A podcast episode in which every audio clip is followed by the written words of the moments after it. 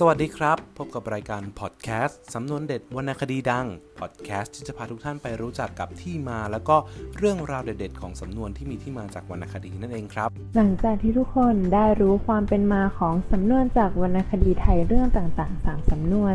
ใน EP ที่ 1 กันไปแล้ว วันนี้ดิฉันก็จะพาทุกคนมารู้จักกับอีก 3 สำนวน ว่า 3 สำนวนที่คุ้นหูต่อไปนี้ มาจากวรรณคดีไทยเรื่องอะไร และมีความเป็นมาอย่างไรบ้าง สำนวนที่หนึ่งของวันนี้นะคะก็คือสำนวนลูกทรพี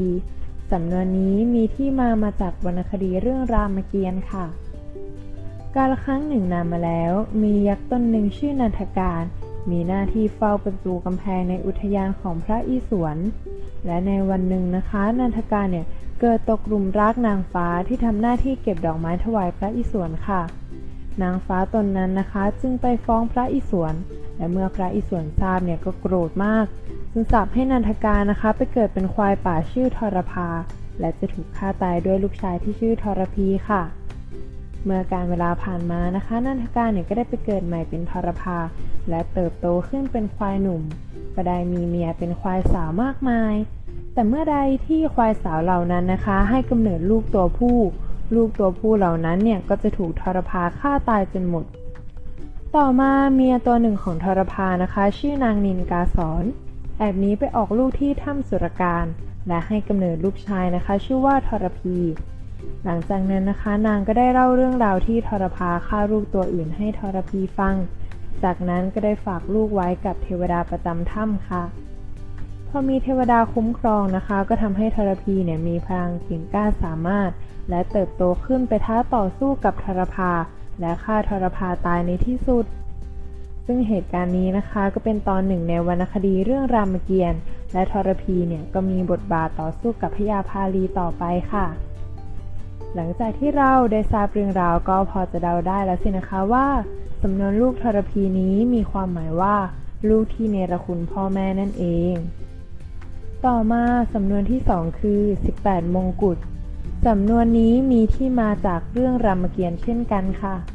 ซึ่ง 18 มงกุฎนี้นะคะ ก็หมายถึงวานอน 18 มงกุฎจากสองเมือง ได้แก่เมืองขีดคิมของสุครีบ และเมืองชมพูของท้าวมหาชมพู และวานอนทั้ง 8ตนนี้นะคะ แต่เดิมเนี่ยก็คือเทพ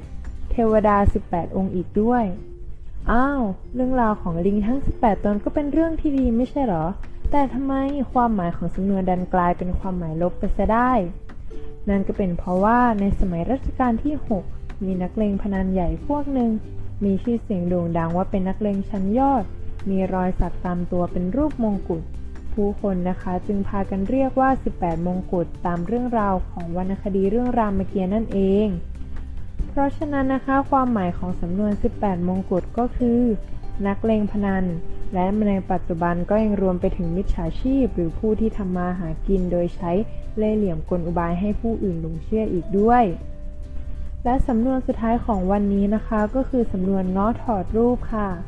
สำนวนนี้นะคะมาจากวรรณคดีไทยเรื่องสังทอง และก็มีที่มามาจากตัวละครเอกนั่นก็คือพระสังนั่นเอง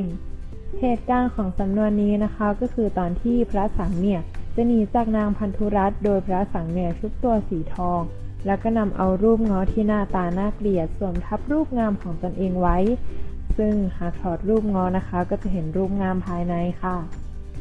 ในสำนวนนี้นะคะก็มีความหมายเปรียบเทียบกับคนที่ดูไม่สวย แต่เมื่อแต่งตัวกับสวยขึ้นมาในทันใด ราวกับว่าง้อถอดรูป หรืออีกความหมายก็คือดีขึ้นอย่างทันดีทันใดค่ะก็จบไปแล้วนะคะสำหรับที่มาของ 3 สำนวนจากวรรณคดีไทย เมื่อเรารู้จักกับความเป็นมาของสำนวนแล้วเนี่ย ก็อย่าลืมนำสำนวนไทยไปใช้กันอย่างถูกต้องแล้วก็ถูกความหมายกันด้วยนะคะ ในตอนหน้าเราจะพาไปรู้จักกับสำนวนจากวรรณคดีไทยเรื่องอะไร ยังไงก็ขอฝากทุกคนติดตามรายการสำนวนเด็ดวรรณคดีดังไว้กันด้วยนะคะสำหรับวันนี้ดิฉันขอตัวลาไปก่อน สวัสดีค่ะ